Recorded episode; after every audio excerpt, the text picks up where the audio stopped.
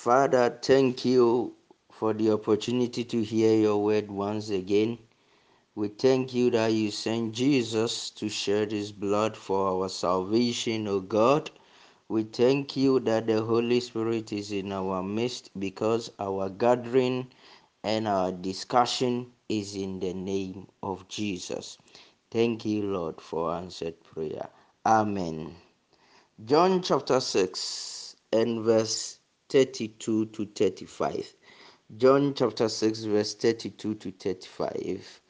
But before then, this is coming to you from JSO. Jesus saves the lost.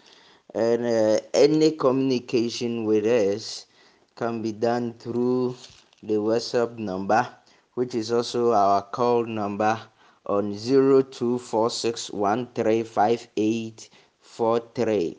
0246135843. So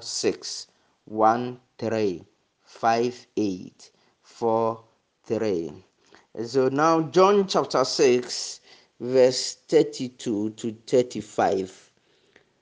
Then Jesus said unto them, Verily, verily, I say unto you, Moses gave you not that bread from heaven, but my Father giveth ye the true bread from heaven. For the bread of God is he who comes down from heaven and giveth life unto the world.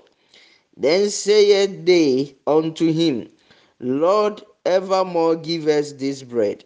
Verse 35 And Jesus said unto them, I am the bread of life. He that comes to me shall never hunger, and he that believeth on me shall never thirst. Now, the bread of life, the bread of life, that is the topic for our discussion. The bread of life. Jesus is the bread of life. Jesus said in John chapter 6 and verse 35, He says, And Jesus says unto them, I am the bread of life. He that cometh to me shall never hunger, and he that believeth on me shall never thirst. And so this is the bread that a man will eat and never die. That a man will eat and have life. It doesn't mean that this your body will not die, but your soul will live on. Your soul will be saved. This is the only bread that can nourish a man's soul. Every bread that a man eats will nourish the body, but the bread that will give life to the soul, the bread that will nourish a man's body, is this uh, sorry, the bread that will nourish a man's soul is this bread. That is the bread of life, and that is Jesus. And so, this bread of life, that is Jesus, he stood with the people and he preached this bread of life to them. He was preaching to them, and the people were hungry. And so Jesus took five loaves and two fishes. They took it from the hands of a little boy, and Jesus blessed the five loaves and two fishes. And the spirit of multiplication touched it and the Bible says in John chapter 6, verse 11, that he blessed the loaves and the fish. And he gave it to the people, to the disciples, to give it to the people, to share it for them. And so, the verse 12, Jesus said they should gather up the fragment, nothing should be wasted, he told the disciples. And verse 13, they picked up 12 baskets left over. 12 baskets left over. Now, ladies and gentlemen, what is the significance of this miracle? The other time we said in one of our studies that everything that Jesus did, his miracles, his parables, we should look at the objects involved, the timing, and the people involved, and even the location also have significance. And so in today's teaching, this miracle 12 baskets left over. They gather up 12 baskets left over. Now, Jesus is the bread of life. And this bread has come down from heaven. He said, This is the bread that a man will eat and have life. This is the bread. He said, My Father gives thee the true bread. John chapter 6. John chapter 6 and verse 31. He said, Our fathers did eat manna in the desert. As it is written, He gave them bread from heaven to eat. Verse 32 Then Jesus says unto them, Very, very, I say unto you, Moses gave you not that bread from heaven, but my Father giveth thee the true bread from heaven. And so, this true bread is his body that he has brought to shed, to, to sacrifice for man. And so, Jesus is the true bread. That means that this bread has come down from heaven to feed the world, to impart himself to the world.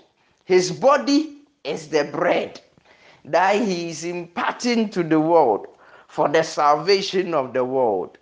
Now, this bread has finished his job and he is going back to where he came from heaven.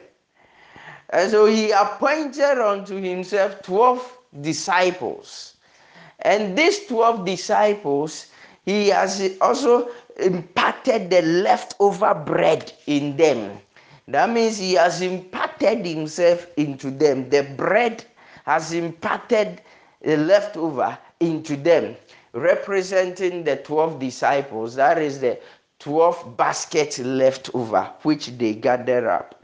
That is the 12 disciples. So now these 12 men are to also go out there as the bread of life is going up to heaven where he came from. And so they are to go up there and feed the world with the leftover bread, the impartation of himself into them. And so Matthew chapter 28 and verse 19 Go therefore and make disciples of all the nations, baptizing them in the name of the Father and of the Son and of the Holy Spirit. Verse 20 teaching them to observe all things that I have commanded you. And lo, I am with you always, even to the end of the age. Amen. So, bread, we said in one of our teachings that bread in the Bible context mostly typifies doctrine. Matthew chapter 16, verse 10 to 12. It typifies doctrine. And so his teachings that he came to teach about God's salvation, God's righteousness for mankind, that we have to believe in the name Jesus. That he, he, he sacrificed himself, he gave himself as atonement for our sins. We are to go out there, the disciples, the leftover bread that were picked up, they are to go out there and teach men this doctrine. And those who believe, they should be baptized in the name of God the Father, the Son, and the Holy Spirit.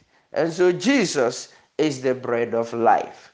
But, ladies and gentlemen, to continue our studies, I would like to quote from a man called Rick Warren. He is a pastor of the Saddleback Church. Now, Pastor Rick Warren, I want to quote a statement from him. It says, One day my heart will stop beating, and that will be the end of my body, but that will not be the end of me. End of quote. One day my heart will stop beating, and that will be the end of my body, but that will not be the end of me. End of quote. This is very true. that one day, whether you like it or not, this your heart, which is beating now, will no more beat. And when your heart stops beating, that will be the end of your body. But that will not be the end of you because you are more than a body. Because in Genesis chapter 1 and verse 26, when God said, Let us create man in our own image and likeness, who have dominion, and he said, Dominion over the fish in the sea, the birds of the air, and the cattle upon the land, and all the creeping things on the land. Now, this is Genesis chapter 1 and verse 26. Let's go to Genesis chapter 2 and verse 7. And the Lord God formed man from the dust of the earth and breathed into him, and man became a living being. So, Genesis chapter 1, verse 26 says that God said, Let us create man in our own image and likeness, who have dominion. And he said, Dominion over the fish of the sea, the birds of the air, the cattle upon the land, and the, all the creeping things on the earth. And Genesis chapter 2, verse 7 says that God formed man from the dust of the earth and breathed into him, and man became a living being. So, these two scriptures, what is the difference? Or are they the same? That is my question. Are they the same? Genesis 1, verse 26, and Genesis 2, verse 7. Are they the same or they are different? Is Genesis 2, verse 7 a repetition of the creation of man? No, I disagree. Because when God said, Let us create man in our own image and likeness, who will have dominion, when God made a statement, the moment God said that, man was created in the next verse, that is verse 27. So Genesis 1, verse 27 says, And God created man. He says, So God created man in his own image and likeness. Male and female created he them. And so God created man. The moment man, God said, Let us create man, in verse 26, as he made that statement, man was created the moment he, he said that. But you see, he created man in his image. Genesis 1:27. He said, God made man in his image. And so God is spirit. So if he made man in his image, that means that man was created spirit. So man is a spirit being. But for him to be able to dwell on earth, God took the dust from the ground and breathed the spirit man that he had already made in chapter 1 into that dust in chapter 2 so that man became a living being. But that is not even that is not all. If you want to go further, the dust he scraped it from a particular place. Because Lucifer was one of the angels in heaven. And as a matter of fact, one of the archangels, he was in charge of worship. He was in charge of worship. And Lucifer, the Bible says that he was made with the instruments in him instruments of music, instruments of worship. Ezekiel chapter 28 and verse 13b. It says, Indeed were created the pipes and the timbrels. These are musical instruments. Isaiah chapter 14 and verse 11 it says the vows, the, the noise of thy vows, the, the, the noise of thy vows, and Isaiah 14, verse 11, 11b. And so the vows are kinds of musical instruments. All these were made in Lucifer. That made him to stand as the worship leader in heaven. And so if any of the angels want to say a word of worship to God, it goes through Lucifer and it comes out as worship to God. So if they want to say, Oh God, you are you are very great. God, you are too amazing. It goes through Lucifer and comes out as worship to God. But instead of him giving this worship to God, he thought of taking it for himself. But you see, the creature cannot be worshipped. It's only the creator that is to be worshipped. And so Lucifer coveted the worship of God. This is the reason why, if you were a man, you don't have to allow people to worship you because the moment people begin to worship you, then your distraction is coming very fast. In other words, you are going down very fast. So Lucifer coveted the worship of God, and God made Michael resist him. He fought him and chased him out of heaven. They cast him down on the earth. On the earth.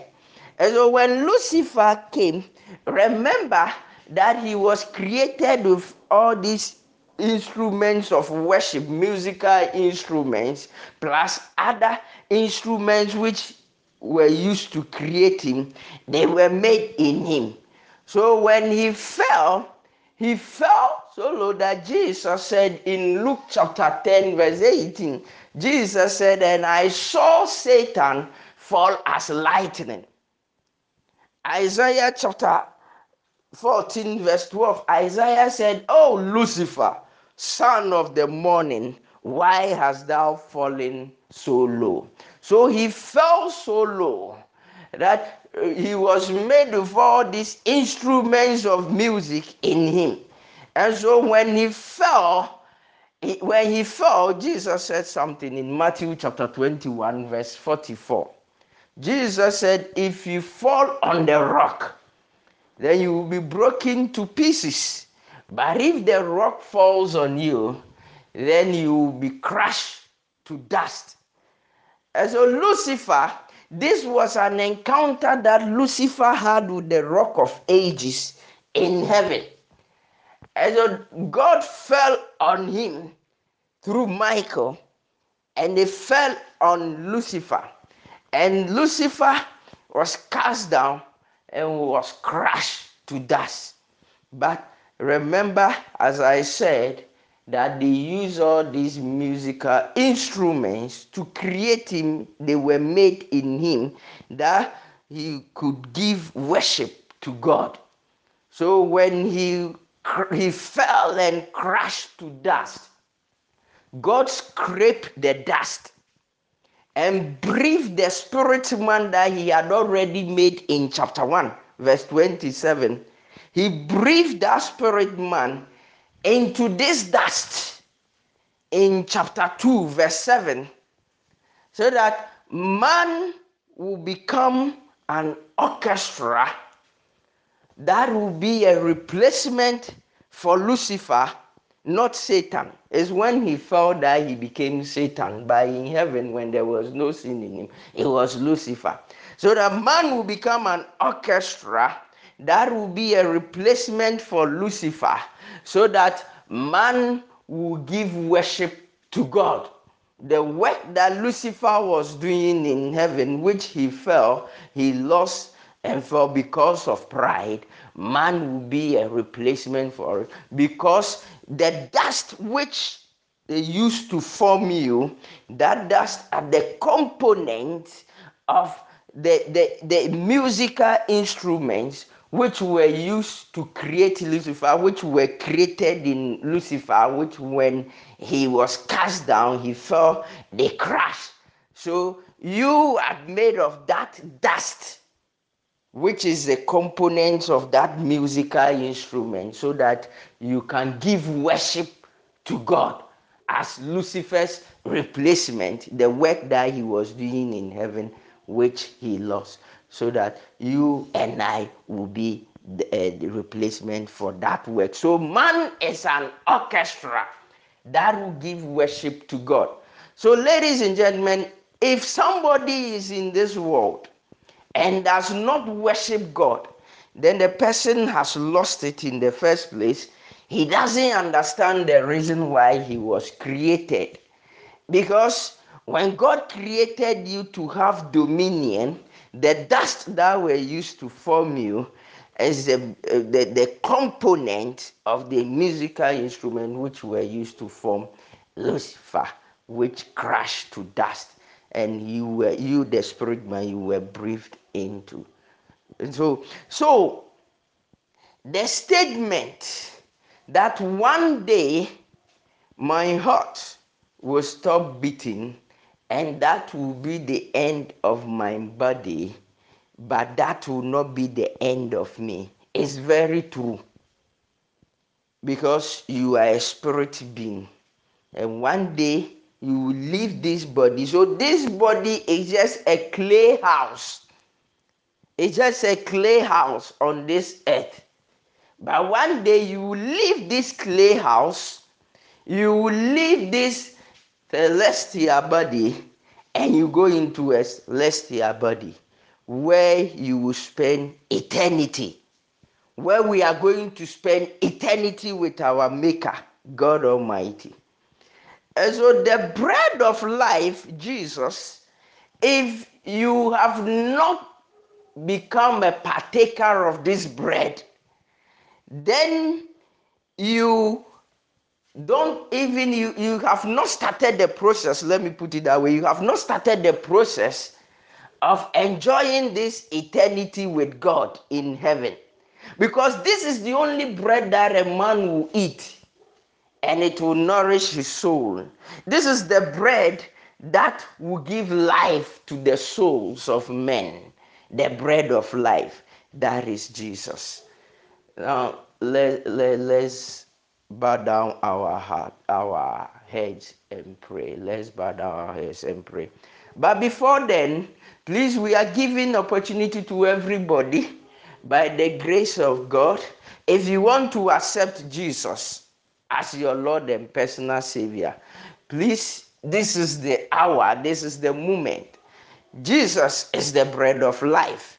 Accept Him, become a partaker of this bread, the bread that will nourish your soul and nourish my soul. So please, if you want to take Jesus as your Lord and Savior, if you want to believe in Jesus, please just repeat these words after me. Say, Lord Jesus, I accept you. You came to die for my sins. You are the bread of life. I believe in this bread of life, O oh God. Thank you, Lord Jesus for saving me. Thank you for making me a new creature. Thank you, Lord, that today I have found salvation in you by your grace. Amen. Father, we thank you for the opportunity that you have given us, O oh God, to become children of God. The Bible says, as many as believed in Jesus, to them he gave the power to become sons of God. Father, we have believed in Jesus. Thank you for our new status that you have made us sons of God because of Jesus. Thank you that we have become new creatures. Thank you, Lord, for answered prayer in Jesus' name.